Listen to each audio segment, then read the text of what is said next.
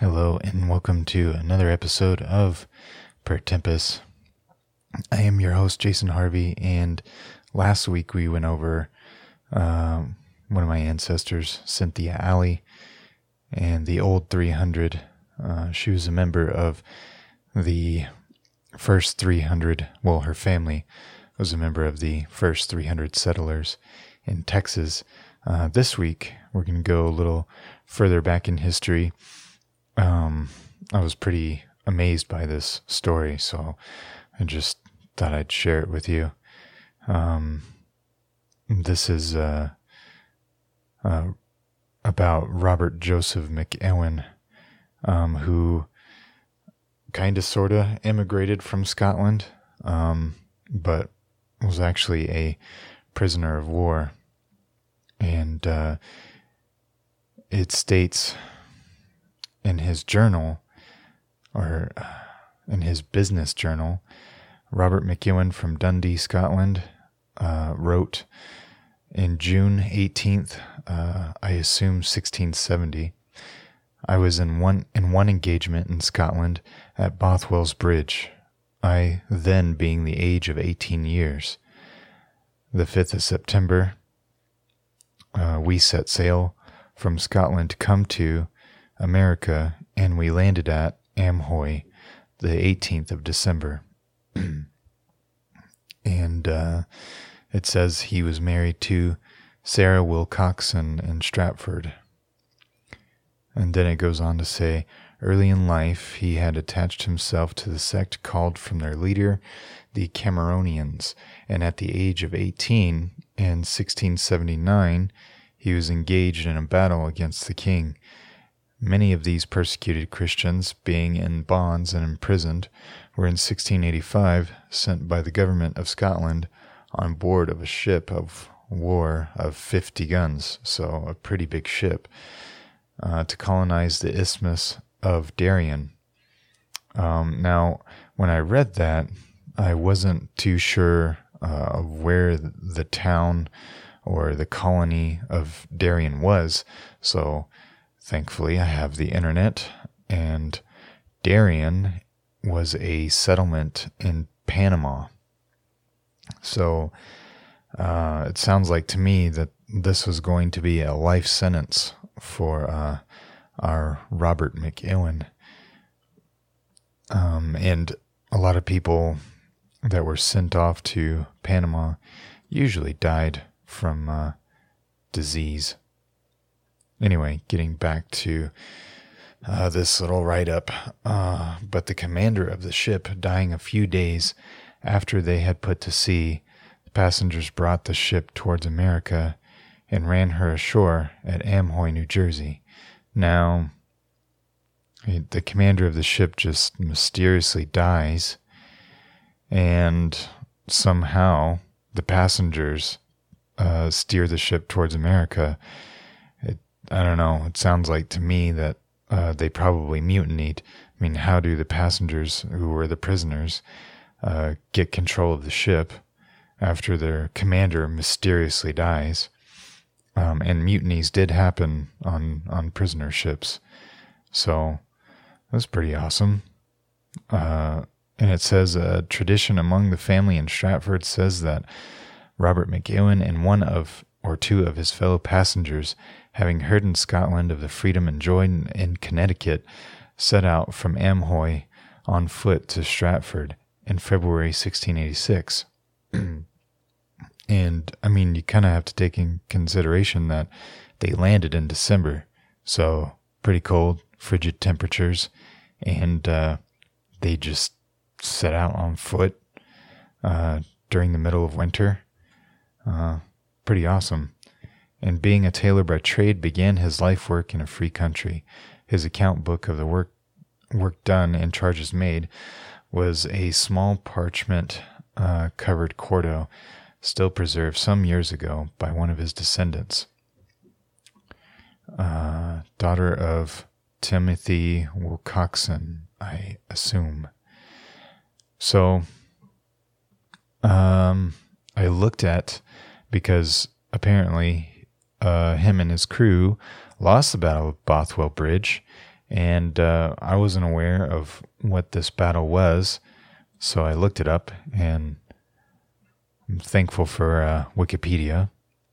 So the Bo- Battle of Bothwell Bridge, or Bothwell Brig, took place on the 22nd of June, 1679.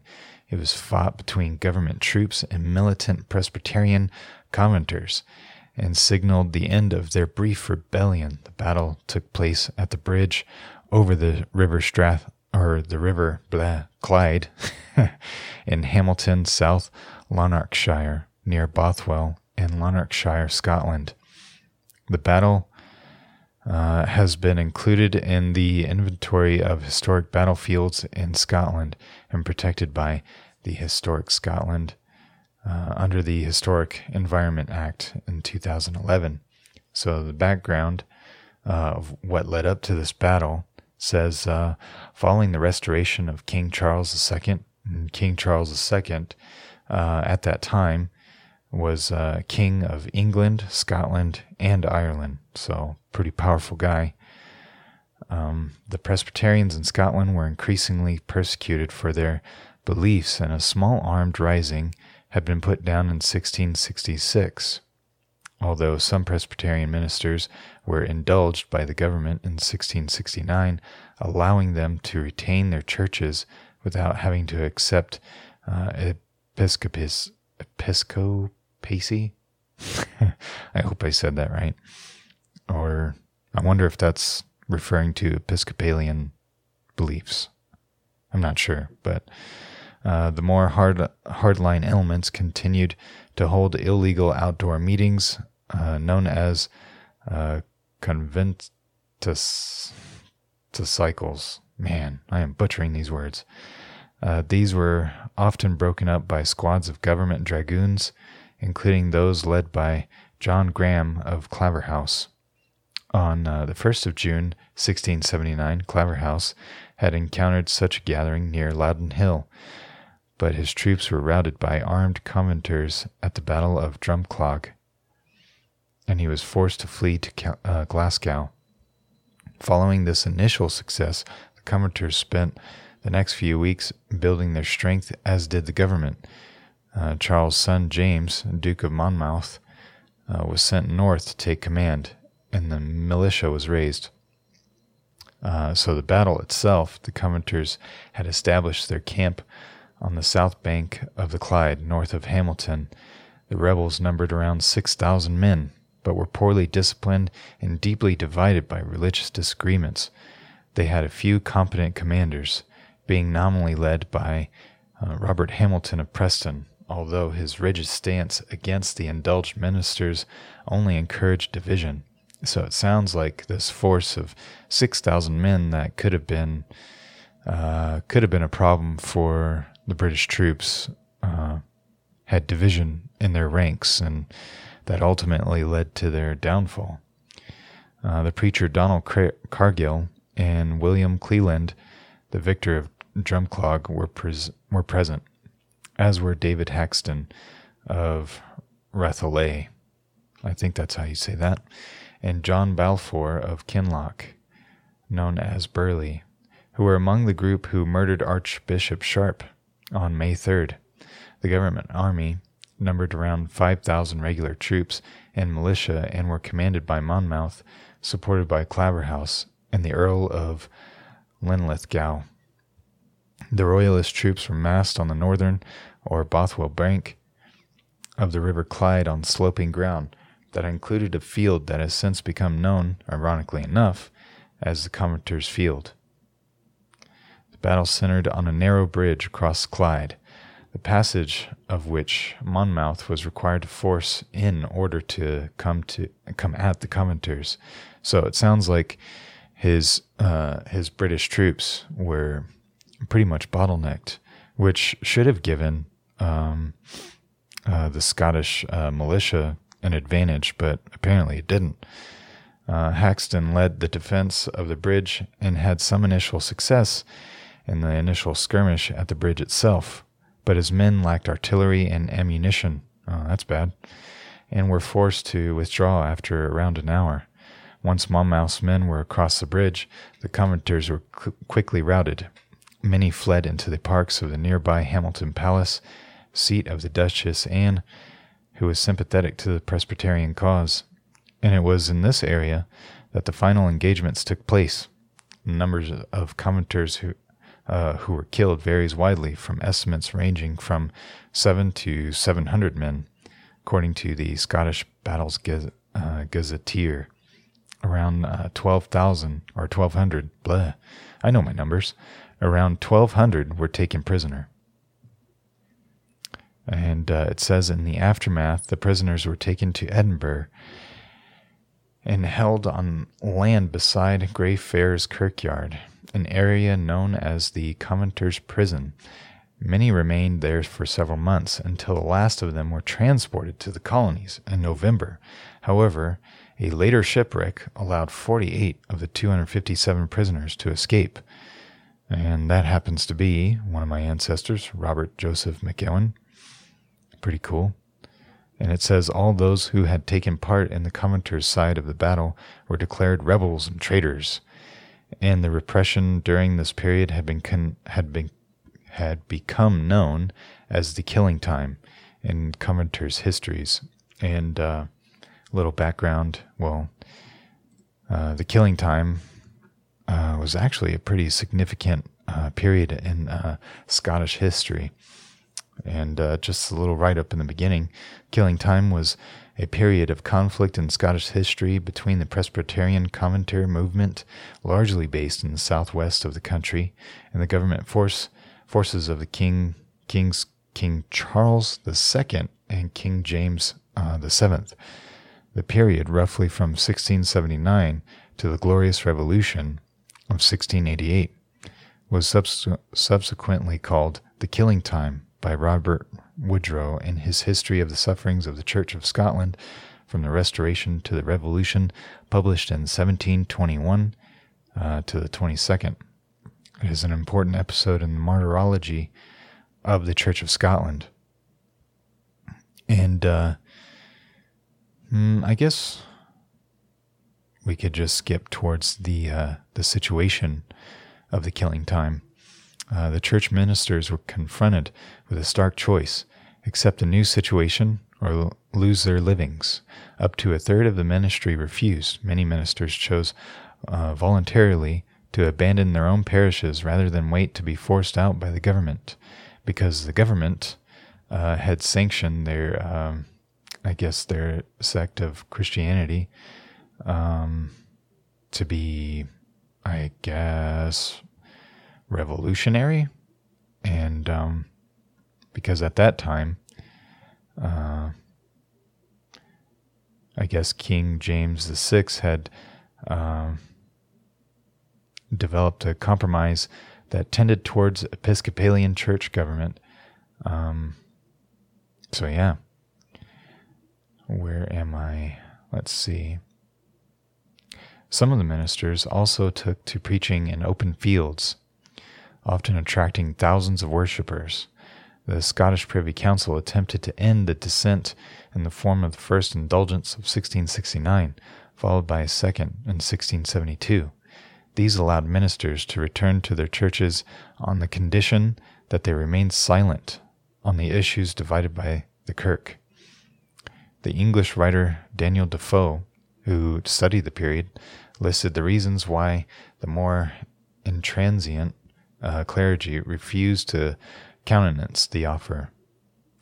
One, they would not accept our indulgence of worshiping God by the license of the bishops because they said they had abjured pre- prelacy in the covenant. I hope I said that right. And had declared the bishops to be anti scriptural and anti Christian, and to take license from them was to homologate their authority as legal, which they detested and abhorred. Uh, number two, they would not take the oath of supremacy because they could not, in conscience, allow any king or head of the church but Jesus Christ. Number three, they would not pray f- for the king or swear to him because he was a persecutor of the church and thereby an enemy to God. because he had renounced the oath of God in the covenant, and until he had repented, they would have nothing to do with him. And number four, uh, being barred all manner of liberty to worship God in public, and on the severest of penalties, uh, forbidden to assemble themselves together, either in the churches or in private families, and believing and at the, the same time their duty according to the scriptures not to forsake assembling. They could not satisfy their consciences to obey man rather than God. So, uh, when I when I read through that, what I take from it, I mean, uh, this is uh, the where pretty much the Constitution of the United States comes from uh, the right to peacefully assemble, and uh, that the state shall not. Um, oh, it's the separation of church and state. I probably should have looked that up beforehand, but I mean, back in England, the king pretty much uh, dictated which church uh, that the common people would believe in. And the Scottish rebelled, um, preferring their own uh, Presbyterianism. So you can kind of see how um, these religious struggles in England affected the uh, drafting of the Constitution of the United States, which I think it's pretty significant. And uh, so Robert McEwen was a part of that struggle. It was pretty cool. And uh, there is another write up um, from Historic UK. Uh, they have another write up that I thought was uh, pretty interesting. So, following his restoration to the throne, King Charles II gradually imposed strict controls on the religions practiced through his kingdoms, and particularly the Presbyterian Covenanters of Scotland were singled out and persecuted for their beliefs. So, there it is, uh, to put it plainly. Uh, and it says, although one small uprising had been quelled in 1666, many hardliners continued to hold their illegal outdoor meetings. Man, you can kind of think of what's going on today. And uh, people today are just kind of taking it, whereas people uh, back in history would have been up in arms, shooting at each other with muskets and hacking at each other with swords and spears. uh, yeah, and I looked up because I know that uh, everyone everyone in Scotland they all have these last names, and their last names are um, what Scottish people uh, organize themselves into clans, and so I just kind of did a Google search and looked up Clan McEwen, and um, it, it's pretty interesting. Uh, ClanMcEwen.com. Uh, it has a little write up of what a uh, what is Clan McEwen. Uh, without making any claims regarding ancestry, we derive the core of our identity from Clan Ewen of Otter. That part of, bleh, sorry, that part of it which scattered far and wide before and after the clan lost its lands at the end of the 15th century. Traveling here and there, these variously spelled MacEwens formed alliances with other clans, and others of that name were described as bandits, children of the mist. Oh, my dishes just finished cleaning. anyway, continuing on uh, and other forms of that name were described as bandits, children of the mist, a broken clan. Throughout this time, it might be imagined the longing remained to become organized to regroup an elective chief once more. Then, once the Act of Prescription had been repealed in 1782 and the revival of the clans led by Sir Walter Scott took hold, MacEwens sought to solidify their self image a crest and a motto were settled upon, and a tartan recognized. No one knows whether these symbols of our identity relate to uh, whatever such symbols were employed by Clan Ewen of Otter, but we would like to think it they do. There has been, at any rate, uh, much scholarly attention paid to the importance of the oak tree to the people of Dalriada. Whatever our crest, motto, and tartan are now by now sufficiently time honored to be considered historical and entrenched, whatever our various origins, and no one, it seems, can be certain of his or her 15th century forebears. And I tried to trace uh, back um, Robert uh, McEwen's uh, lineage, and it doesn't go too far back. So um, I think this write up is pretty spot on in, in that regard. It says, We are a clan of song and poetry, of art and literature, and now photography. We also seem unusually rich in legal minds, politicians, doctors, and even bankers. It would be fine indeed if we could intertwine our various strands of McEwen's uh, expertise and provide a coherent voice to speak loudly among the other clans in Scotland, generally, and to the diaspora, and to listen. The MacEwen clan is a good thing and seeks to do good.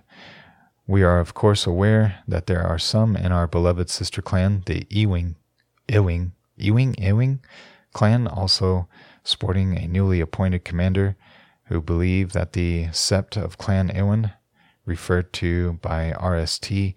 MacEwen, which came to the Lennox country after the loss of Otter, gave rise to the Ewing family, which established its arms in the 16th century, and that the heirs of the chiefly line are Ewings. There is plenty of room to accommodate this hypothesis, and for both clans to gaze through the mists in the direction of Kilfinan. Even if the hypothesis were correct, it would not claim that Clan Ewen of Otter is in, is in it blah in its tire, entirety settled in Lennox under the Audacitaire banner.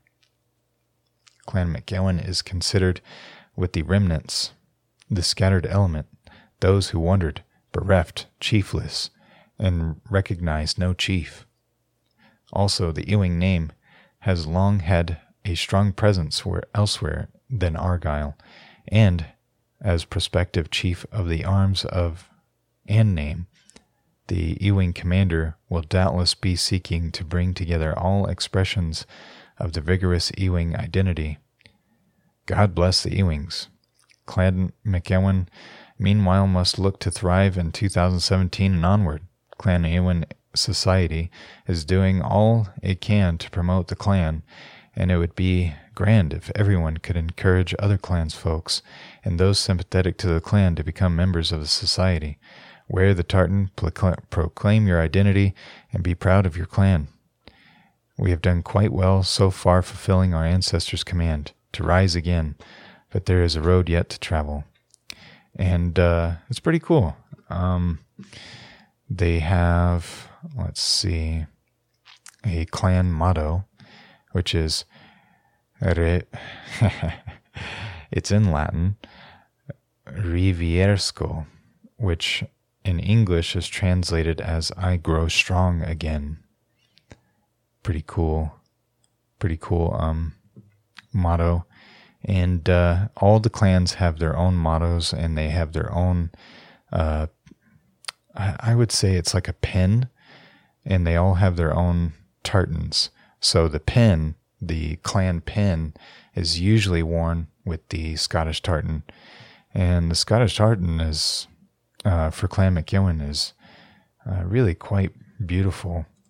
Uh, it's got, I mean, the main, I guess the ancient version, uh, the main block is uh, like a sky blue almost, and the second color coloration uh, is like a I would say like a light green almost. Well I guess you could say it's like a yeah a light green. And then with uh, black uh, dark thick lines running across with uh, thin yellow and red lines running through the uh, tapestry. And I read that the colors don't necessarily pertain to to any kind of symbology. It's just what the clan decided on at the time. Um, so, yeah, very beautiful. Excuse me. And uh, let's see. The plant badge. Uh, let's see. The MacEwen plant badge. It says, Not all clans have a plant badge, but it was used as a symbol to distinguish the different clans before the use of the clan crest badges. There are multiple theories as to why and when this practice started. The clan decided at the AGM that it would like a plant badge, and the two obvious ones uh, for the clan were the oak or the Irish yew. The oak was nominated as it has long been a symbol of the clan. It is in the clan crest badge uh, is found in the ancestral homeland and symbolism resonates with the clan's motto uh, We grow strong again, but is used by at, at least five other clans. The Irish use was nominated as a nod to the uh, Irish clan's uh, descendancy, and I I think I touched on it in the very first episode. It looks like um, Clan MacEwen is descended from the Dalriatans. And the Dalriatans were actually uh, Irish Celts who immigrated over to uh, what is now called Scotland um, on their western shores. So the Dalriatans occupied the western shores of Scotland and could never really, uh, I guess, expand out into out further into Scotland until the Picts, uh, the Pictish kingdoms, were destroyed uh, by the Viking invaders. So once that happened, uh, the Dalriatans pretty much took over all the Pictish lands, um, the Pictish language and culture. Uh, nothing really survives from it. However, I I'm not sure if the Dalriatans killed all of the Pictish people, but it seems more likely that the Pictish people um, were, I guess, uh, like kind of absorbed into the Dalriatan Scot culture, which, you know, is the Scottish people today. So, uh, sorry, just went off on a little tangent there. Uh, it says after the discussion, the clan voted to adopt the Irish yew as the oak is already represented in the clan crest blah, blah, I swear I can talk. Uh, is already represented in the clan crest badge. It is available year round, holds up well out of water, and is a sign of respect for our ancestors. The information has been made available for a year on the clan website. Blah blah blah. Um, let's see. Let's go back. Um, the oh no, we don't want that one. We'll go to the crest badge. And it has just this little write up, uh, and it has a clearer picture um, of the crest badge. And it has the clan motto, and it also has what looks like an oak stump with uh, like little. I don't know if you've ever cut down an oak tree, um, but sometimes uh, the oak tree will actually start growing out new green shoots, and these, you know, kind of turn into a, a new oak tree. So it has that symbol in the middle and uh, like a belt that wraps around uh, the symbol. Pretty cool. It says many clansfolk today wear a crest badge to show allegiance to their particular clan. Crest badges usually consist of strap-on buckle surrounding the clan's uh, chief's uh, heraldic crest with the chief's motto written within the strap. Since clan revival of the early 19th century, many MacEwens have adopted the crest of a large oak stump, clearly the base of what was once a large oak tree that, despite having been cut down, is now sprouting new branches. The banner accompanying the image bears the Latin motto, Latin motto Reviresco, I grow green, verdant, and strong again. The crest badge is now is not derived from the arms of a previous chief of the clan, but appears to have been in use among the Galloway MacEwens from an earlier date. This crest and motto are recorded in the arms of the McEwen baronets. Um, these McEwens held lands in uh, Bar Bardrochat and Carrick. So pretty cool. And this is the clan that uh, Robert McEwen is uh, descended from, but it is not clear because it said um, they kind of uh, organized the clan in the 19th century, which would be the 1800s. So it's I don't think that uh, Robert McEwen would would have been wearing uh, the clan badge or the crest badge or uh, this particular tartan. So, so yeah, uh, that's a little information on his clan. That's information about the uh, battle that he was involved in and how he got to America. And uh, I, I just think it's uh, just an amazing piece of history that um, I'm assuming that his ship mutinied and uh, he escaped with uh, with a couple of his friends from a life sentence working in you know on some plantation in Panama. Um, probably would have been a death sentence for him. So anyway, uh, I think that pretty much wraps up this episode. We're hitting a, at about uh, 32 minutes, and I think you know I I I got into this band and I I found them before I found out about Robert McEwen's story, or even before I discovered him in my ancestry. Um, and I would like to think that this song uh, represents him or people, you know, maybe that were on that ship. Uh, but either way, I just wanted to end this episode with this song.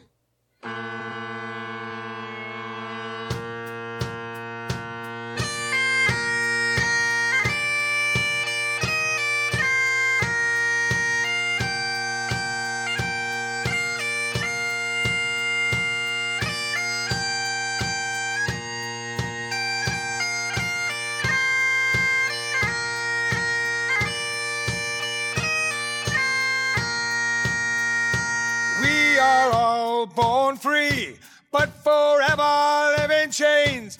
And we battle to existence on and on. We'll take whatever comes to be while keeping hopeful melody.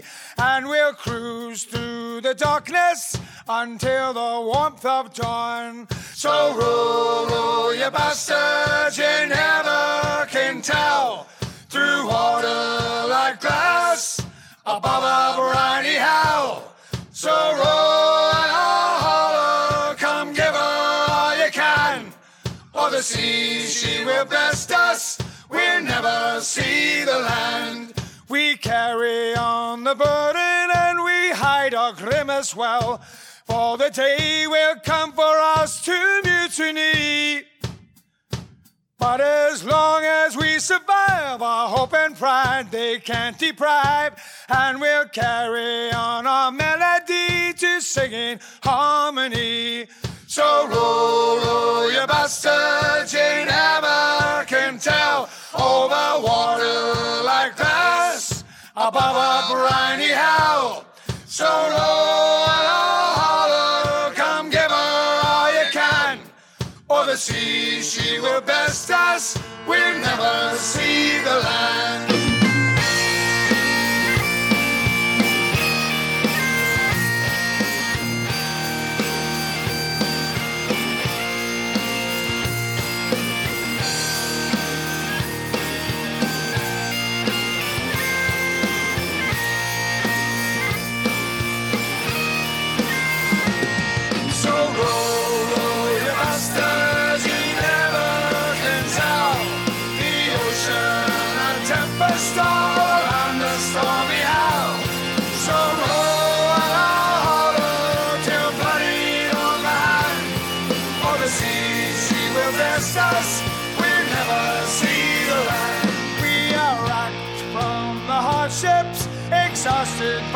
The years.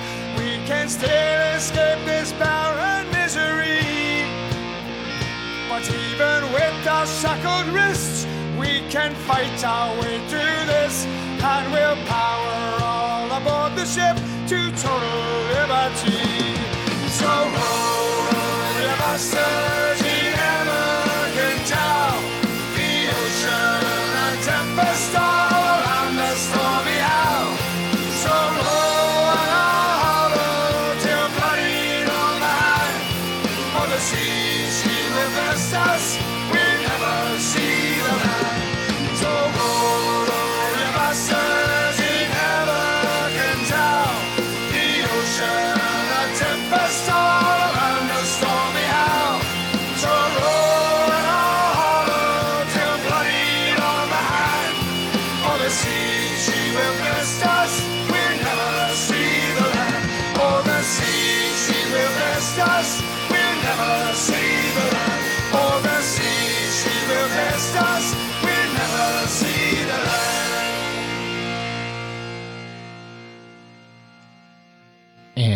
was uh, The Tempest by the Real McKenzies.